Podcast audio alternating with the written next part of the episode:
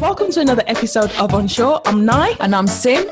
And today we're joined by two guests. So, Sammy, thanks again and welcome back to the show.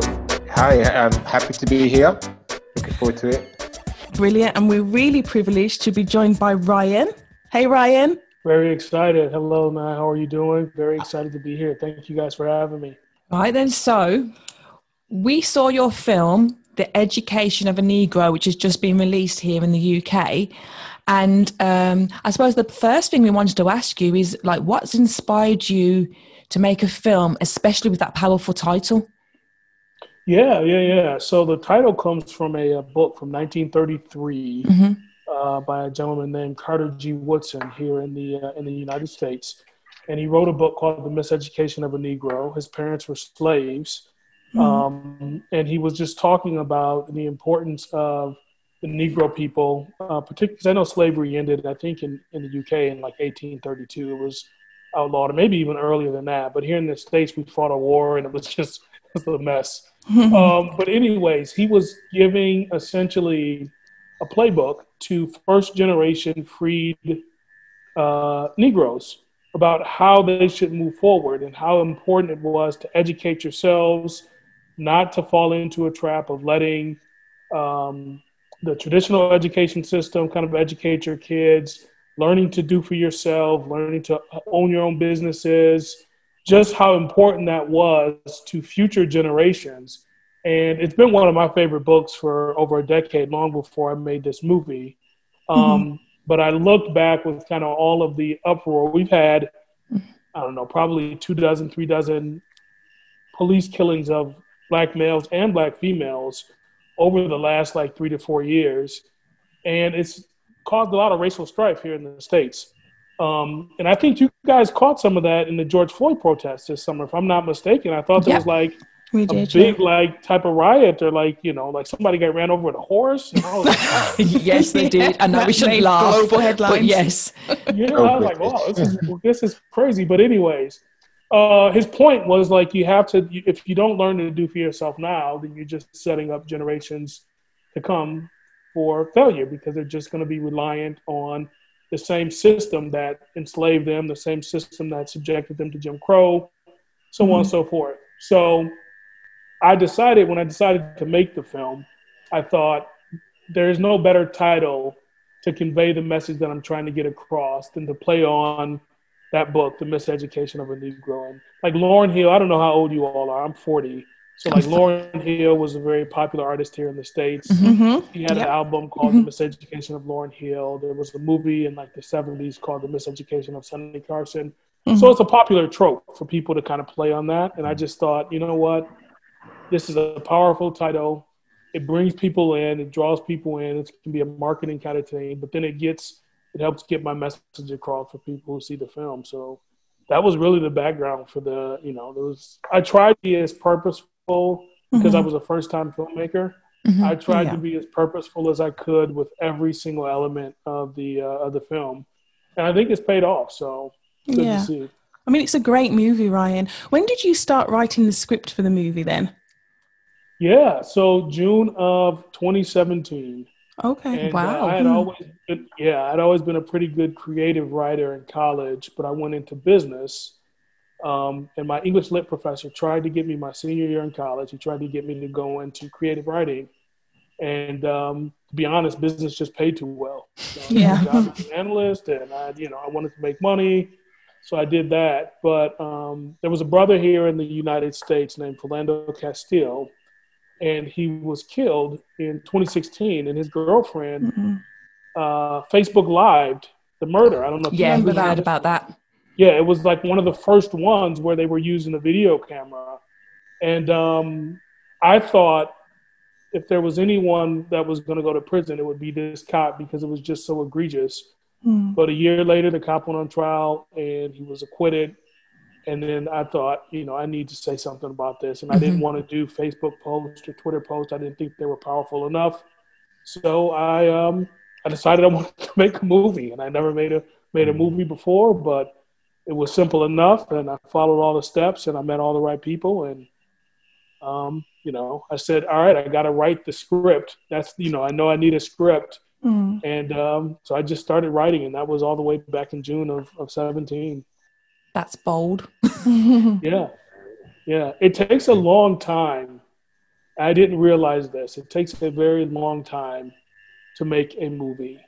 Uh, even a movie with the you know the medium range quality that we had. Obviously, we didn't have any big actors in our movie mm-hmm. or anything like that, but it just takes a long time to get it right. And I realize now why the people in Hollywood make so much money mm-hmm. because right. it takes a long time to make an Avengers or uh, you know James Bond movie. It's just a lot of effort that goes into it. So yeah. It also takes a, a lot of people because I just noticed that you had 97 cast and crew uh, involved in the movie. And I just wondered, like, who who funded the movie? How did you manage to, uh, you know, bring all those people together and, and, and make a movie, you know, to, to then reach Amazon Prime over here, which I think is a great achievement. Mm-hmm. Yeah, yeah, yeah. No, I appreciate that. First and foremost, it was the people's willingness. Like I said, there was nothing sexy about this project. We didn't have Denzel or Spike Lee or, you know, Mm-hmm. But we found what we, what we found when we went out to LA because we shot the film in LA over 25 days is that there were a ton of really good people at the start of their career who had the skills and just needed the opportunity. And so we were lucky enough to get, you know, camera people, sound people. Um, like Sammy pointed out, I mean, we had 97, mm-hmm. and that's not a lot. Some of these films can have three, four, 500 people, yeah. you know, over the course of a film. Um, so we were really just lucky that we were able to make it in LA. And people, I think, first thing they liked the script and they liked what the movie was going to be about. And so they were like, yes, sign me up.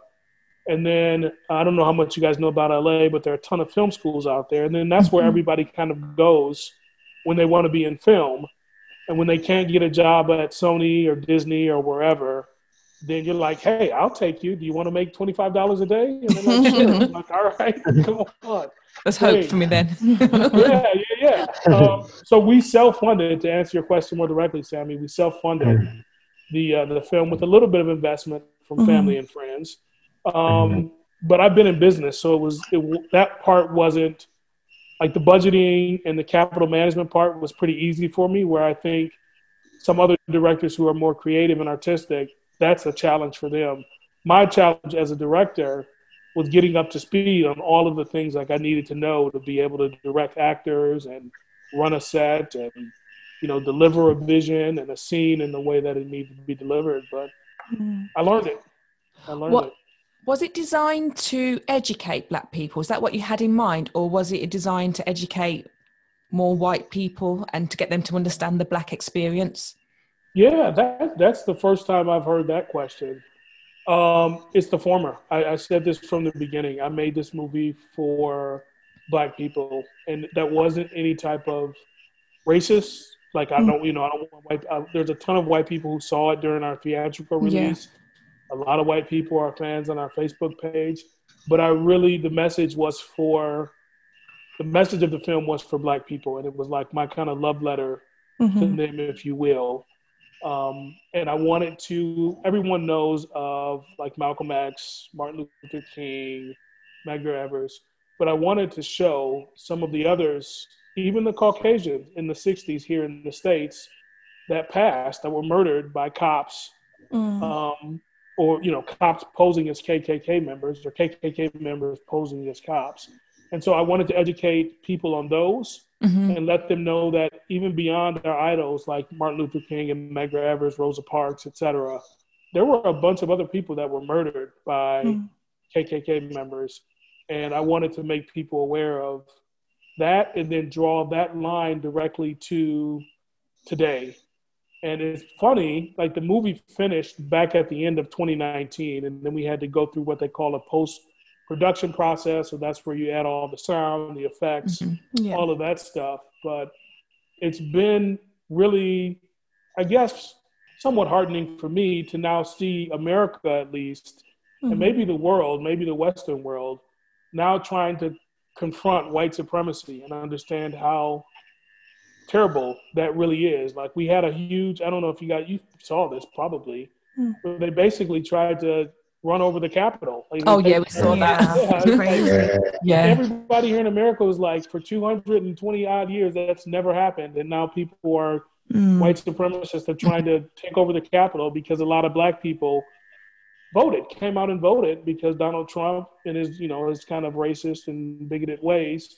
And so they were like, well, we're not going to have that. It's like, okay, well, we're going back to the same thing in the 60s where you don't want black people to vote because, you mm-hmm. know, if we vote, we have a say and it's not necessarily going to align with the way you want to do things. So, and it was, it was just sorry to round you out there. It was the education was foremost, but I also wanted to entertain. I always like to say that too. I wanted to entertain people. You know what scene hit me hard was, um, you know, in the final scene when the police officer is saying how he's basically saying how stupid we are and how we're we're followers and we're sheep. How and he used the example of like um, college football, how we just do as we're told whilst everyone else is profiting off us, and it, that made me feel so angry and I just thought, if you were the script writer, how did you your head into the zone of a how a white person feels and what their views are of us?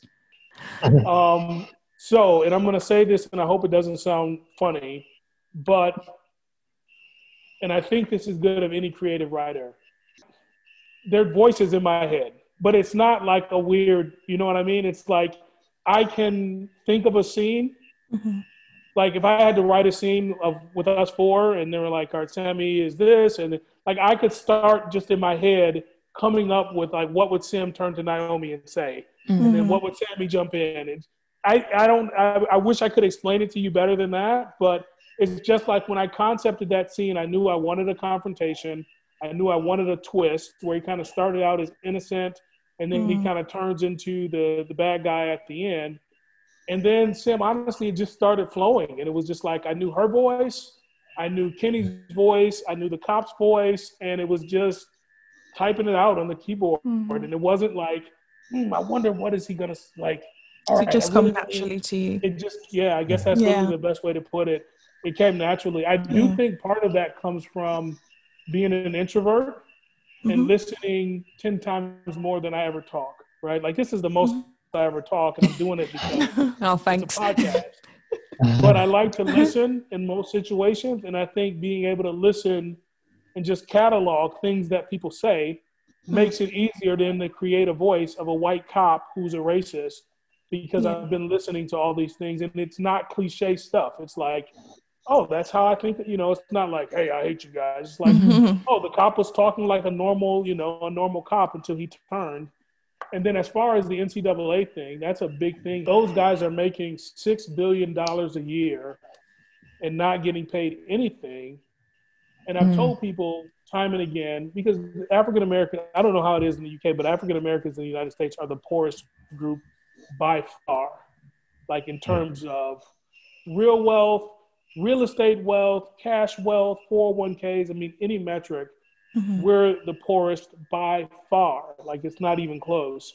And I tell people when I was doing our theatrical tour, if you were to take six, most of those guys that play are black. It's 85, 90% yeah. black for basketball and American football. And if you were to take $6 billion a year and give that to them and let them give that back to their communities, then mm-hmm. their parents, you would start seeing their parents' wealth increase, right? And if you did that over the course of 40 years, 50 years since college sports have been going on, then black people wouldn't necessarily be in our condition. And so I was trying to help black people see how wealth is created, you know, how wealth is created. So yeah, so I thought I thought that was definitely an, an interesting part. And in terms of education, and I thought that was one of the bits where yeah, you did definitely give a, a piece of information that not everyone really realizes. And throughout the movie, there's like nuggets of just mm. of of insight.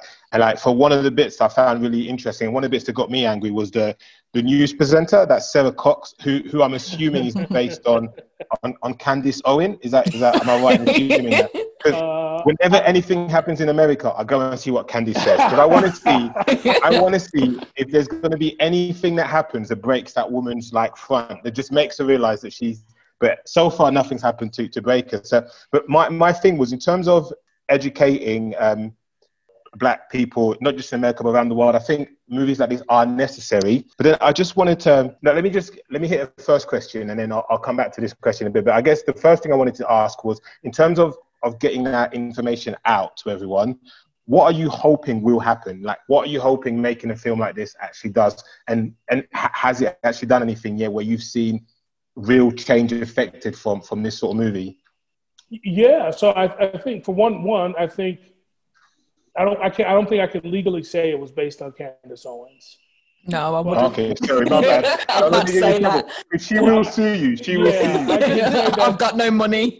yeah, yeah, I can say that that's a good observation as a viewer and an opinion, and I'll leave it at that. Um, uh, as far as getting the message out, um, I, I want I wanted this to be a building block. Like I, I would be arrogant to say this movie alone is gonna, you know what I mean, like change the trajectory of Black people in the United States.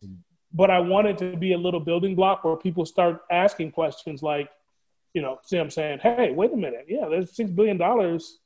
That's not going to anybody black, but they're the ones that are making the money. Like the way economics and capitalism is supposed to work is if you have the talent and the skill, you get the money, and then that's how you build the wealth.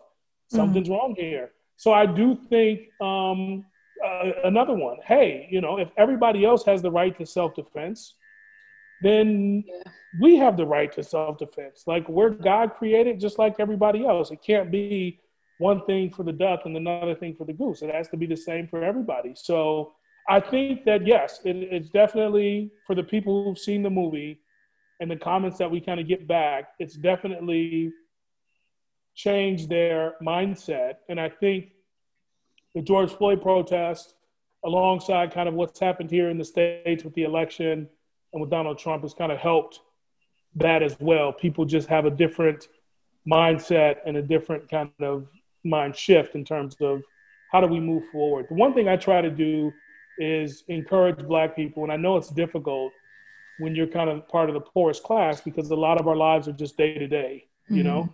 But I try to encourage Black people, if they can, to think 100 years out in the future about your great grandchildren.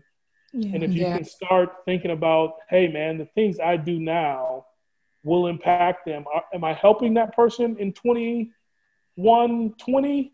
When I'm, you know, I've, I've uh, you know, I'll be dead in 2070, but Hmm. my kid, grandkids and great grandkids will still be here. And am I helping them with the stuff I'm doing now, or am I hurting them? And I want people, black people to start answering, no, the things I'm doing now are helping my great grandkids that I'll never meet, but are setting the framework for them to be able to be successful and not have to live this oppressed, you know, this oppressed life, right? So What was I have a question for you actually, Ryan, just based around that. A lot of uh, uh, what I liked about the movie was kind of the love story that you built between JJ and Kenny. yeah, and I think there was a lot of focus on that actually. Um, can you explain kind of the relevance of, of that? What what were you trying to achieve by really kind of focusing on on that picture? Um, It's a positive role model, isn't it? yeah, I just wondered if there was anything from your, you know, Yeah. in terms of why, because there was a there was quite a lot that were dancing in the garden and that kind of thing, and actually those kind of visuals are what stuck out for me because Yeah. obviously, the, you know, the film being based on white supremacy, I was really interested in why you decided to kind of build that strong um, love story into the the, the script. Yeah, so JJ was inspired by a girl I dated for maybe Okay. three months, but she was really down and she was really kind of a go getter. And then the other thing I wanted to just introduce, and I'll, I'll do this if I do another film, is I, I, I don't know that there's enough black love in films. Yeah, And that always kind of bugs me. yeah, Um, and oddly enough, my brother-in-law, when we we had the premiere, and then we went to a party, and everybody had left, and I was kind of still doing interviews, and he took me over to the party, and we were talking about how you rarely see black women as the object of affection, Mm. and that that's a message in and of itself. Because when you see a woman in a movie as the object of affection, that says two things. That says one, she's worth yeah. going after. That says to everybody watching the movie, male or female, that woman there is worth going after. And it says to the men, like that woman is worth protecting and conquering and doing what you need to do to make her your girl or your wife. And so I said, again, I tried to be very intentional with everything I did because we got some flack on the sex scene. Mm. And I was like, everything I see on Netflix has a sex scene. Yeah. yeah. So why Who was that flack from, Ryan? So there were some critics who saw the mm. film and thought, "Hey, this is you know, we uh, I thought it was going to be a little bit too much," and it was, was like, "All right, you're mm. just saying that maybe because you haven't seen black yeah, women that, in that role." Yeah. So, and I like that Issa Rae from Insecure, she does that. She's yeah, she not does. to show mm like a black women being in a sex scene, and because that humanizes black women, that makes them desirable, that says they're worth it. And I think that just, I think there's this thing in film where it's okay for everybody else, but for a black woman. So that that Naomi was one of my mm-hmm. like I wanted to put that in there, and I'll do that until I die as long as I have control of awesome. the the love story. I kind of wanted to make her a strong. That definitely kinda, was portrayed. Yeah, I think. Yeah, yeah. But I wanted to set it up where people were like, "Oh, the bathroom!" Like the bathroom scene. A lot of people are like surprised when she picks up the gun, and mm-hmm. you find out like she's the one that's really been plotting and planning, and she's like giving him the last kind of moments of encouragement.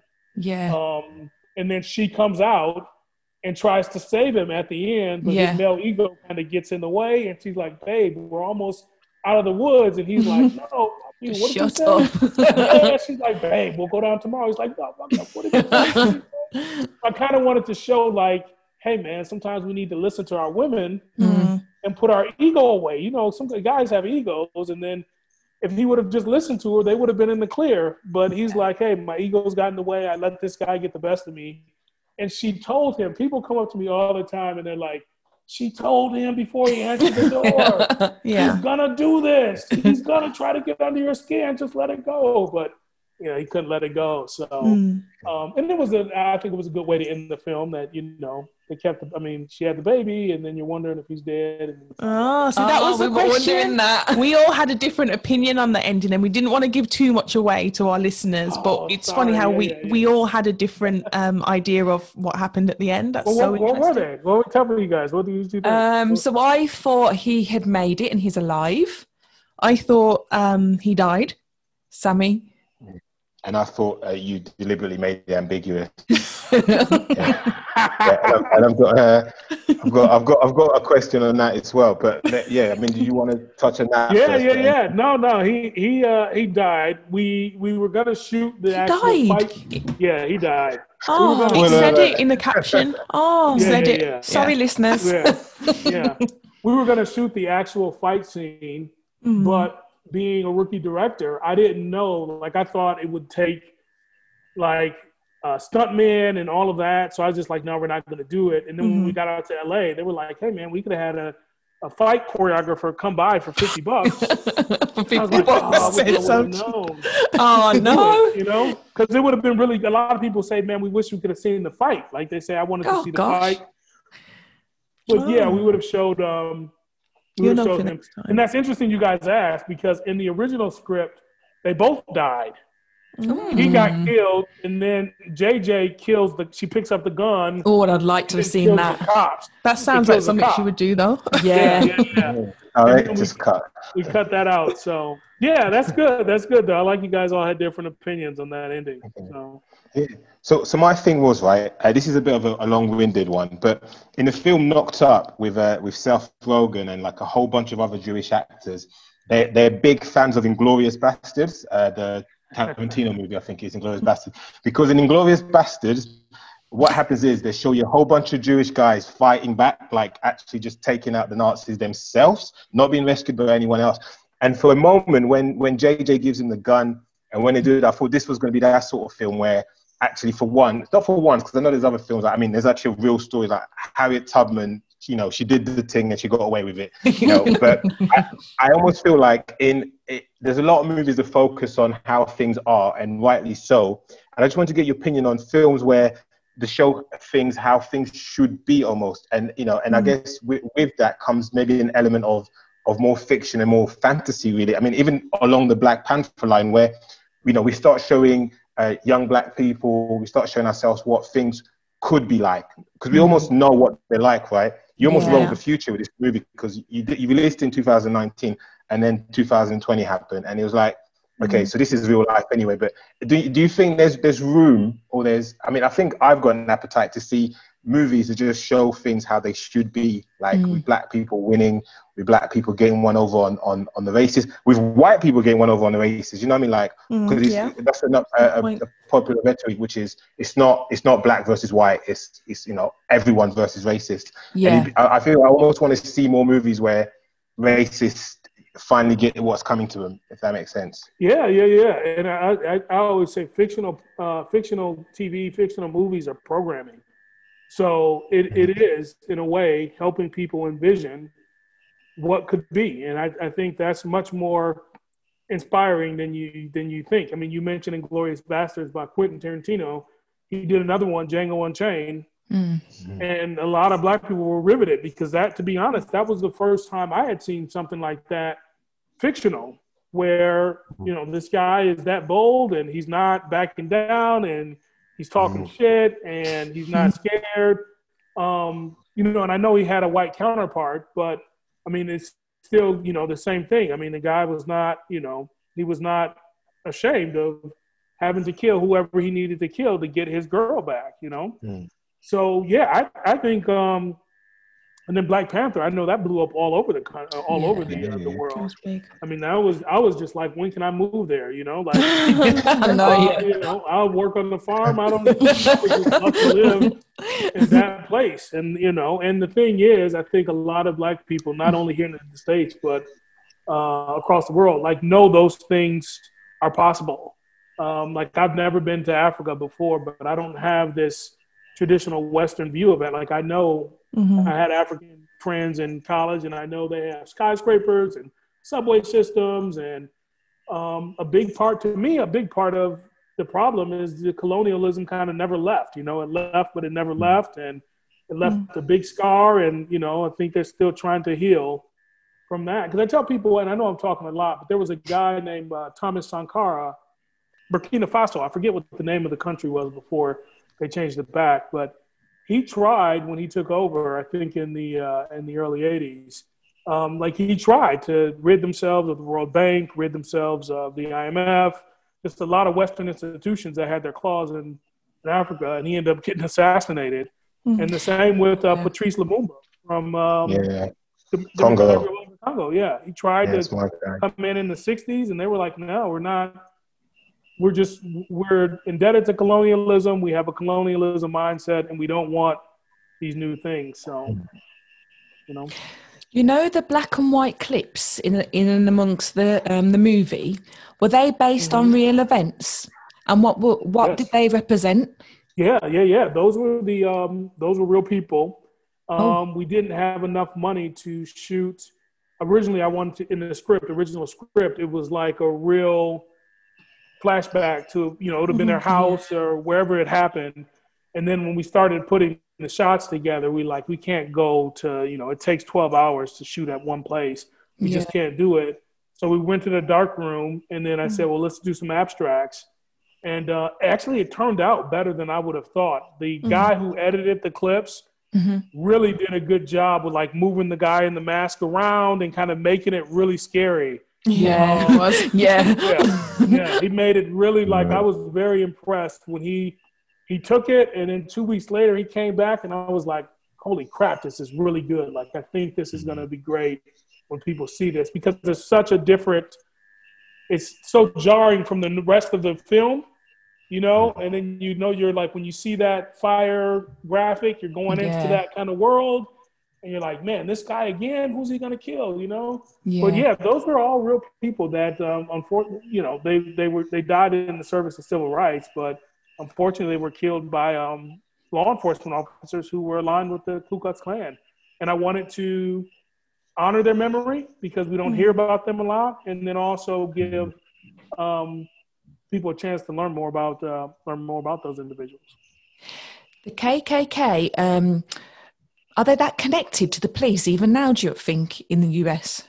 Yeah, the. KKK, the KKK is more now a euphemism for just white supremacy because the, the, the KKK as a real organization Mhm. is less but now you hear about groups like the Proud Boys. Oh. Uh, they have a ton of militias.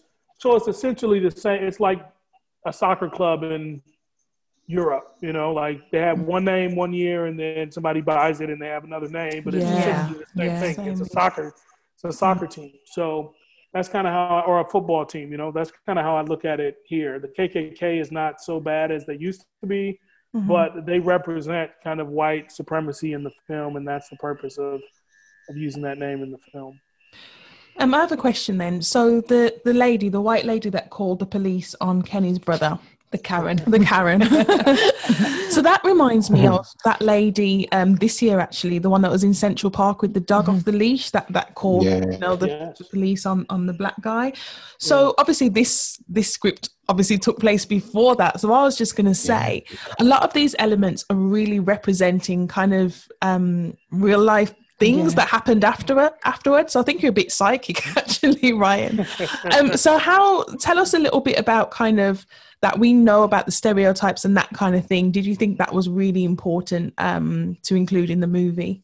I did, yeah, I did. I really wanted to show, and it's it's crazy because you're right. Like this was written. I tell people all the time, like this. I didn't just make the movie yesterday. Like this was Yeah. done, you know, and it just happened that we started seeing these things happen a lot more frequently.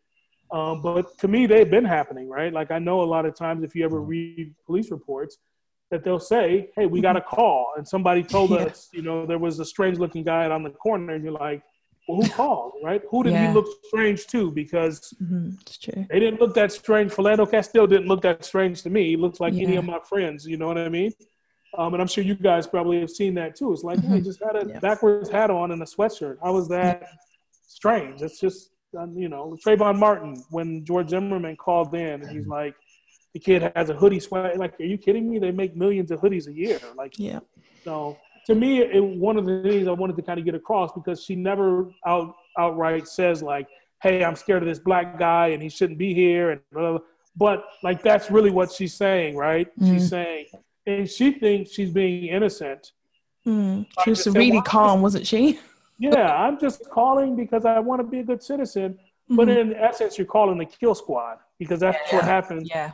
most of the time. A kill squad shows up because they hear black man, scary, I think he's a drug dealer, blah, blah, blah. All of these things that you're just assuming without even like the like the lady in Central Park. And I thought that was pretty egregious because we saw for the first time how how they lie. Yeah. He Yeah. He started screaming and said, I'm Yeah. scared. And I said, if the cops would have shown up, they would have killed that guy Mm.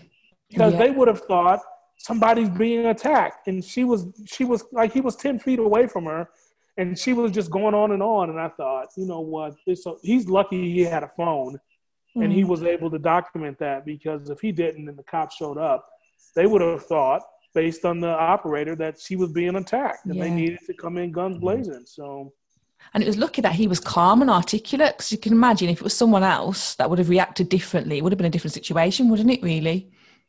well i think she she's kind of lucky it was the right the right the right Mhm. you know Black man. the right guy 'Cause, uh, I, I, there are a few brothers i think in new york that you know they're not prison isn't that, that's not a deterrent for them and if you No. can't do that then you know because i mean to me that was tantamount to a crime herself she's just waiting for somebody else to come in and do the hurting Mhm. on her end but she's like, doing that because she wants somebody to come in and hurt this guy and he hasn't done anything and that's just that's unfortunate So, will this be your last film then, Ryan? Uh, Or are you waiting for more inspiration? I planned for it to, to be. I never wanted to be in, in film, but uh, I was actually talking with the producer last night, and we're, Oh. uh, I can't say too much, but we're um, we're at the beginning of trying to do something a little bigger and better. So, the one thing I did say is that if I do it again, I want to do it. You know, I want to do a, a level up, as we say here in the states, which means Yeah. a little bigger. So we need to raise a little bit more money. Uh, Yeah. Some people have seen the film. We had a couple, um, and this is how this meeting yesterday kind of came about. There was a, uh celebrity that had seen the film, and I was like, "All right, well, let's put Mhm. together a pitch deck and see if we can get him on board for our next film, and we can get a little bit more money and a little bit better class of you know people involved. Maybe we can get a Denzel. Yeah, yeah. I, love to work, I love to work with Denzel. So Oh. it'd great. That guy's great. You guys have a good actor too. The Idris Elba. Yeah, We we've did got a lot. Yeah, we've got a lot of good actors. to Daniel, fair. I didn't know that. Is Daniel Kaluuya from Britain or is he from? Yep, uh, Yeah, yeah, yeah. yeah. Okay. yeah. I didn't know Idris Elba was. Let me tell you guys this story. I don't know if we had time, but so there's a show in the U, in the U.S. called The Wire. Oh, yeah, we know that very well. We know the wire. Great. It's a great show because it's Mhm. it doesn't um, it doesn't glamorize drug dealing. It shows like how it really is. Mm. And he was great in that show. And a lot of black people here in the states love him. We I still call him Stringer Bell. Like when I Oh, see gosh. him, like, oh that's String. I still call him Stringer Bell. Anyways, I saw him doing an interview. This is probably like 2009, 2010. And I was like, why does he sound so funny? because I just knew him as Stringer Bell. And I was like, why is that? I know him from The Wire. Why does dude sound? I was like, oh, he must be doing a movie. He's trying to stay in character. And hmm. then I think the person I was with, lady, like she was like, no, he's British. I was like, no, no, no, he's not talking like he's doing a character. She's like, no, he's from the UK, like he's British. I was like, holy crap, like he is. I didn't know, like nobody would have. He did that part, Stringer So Bell, well. so well. Have you ever watched Snowfall with Damson Idris? He's British as well. That guy, I just learned that because he was in Yeah. another movie on Netflix that I just watched with um, He's in a film. He's in, Mackie. yeah, Not the Extraction. It was another. It was an army movie. yeah, But that brother's a good actor. I like him. And Yeah. Snowfall. I'm surprised that he's able to to uh like I'm Franklin Saint. I'm Franklin Saint. like, I'm surprised he's able to to get the essence of a Compton black guy from the Yeah. 80s down as well as he is. Because I think he's probably theatrically trained and yeah. you know, he's one of those that sound, you know, you're like, hey man, that guy's from the UK. And then Daniel Kaluuya, I mean, you know, Yeah. I'm really Yeah. looking forward to is Fred Hampton. I want to see what he does with with uh, with Fred Hampton. I'm looking forward to that. He's doing the Judas and the um, Black Messiah. It'll be Ooh, here. we're taking over. Yeah, yeah. Do you ever yeah. need anyone for any um to help you out? Sammy's got a um film A level And, studies. yeah, and theatre studies. And I thought you were going to put yourself forward for acting then, Nye. I was going to be like, oh, okay. Threw me under the bus, didn't she? Yeah. Oh, gosh. All right, then. Thank you so much, Ryan. Yeah, Yeah. thanks Ryan and Sammy as well. And Sammy, yeah. yeah. I think well we will have a link um for the listeners if they want to kind of check the movie out. We really recommend it, highly recommend it. Um so thank you for joining us today. It was really interesting conversation just to hear kind of, you know, your ideas for the film and how that came about. Yeah, Sam Naomi, Sammy, I appreciate you guys having me on so much. And I know it's late. I've really enjoyed this. This has been my favorite interview. Oh, so thank far. you. Thanks. Yeah. You're welcome back anytime, Ryan.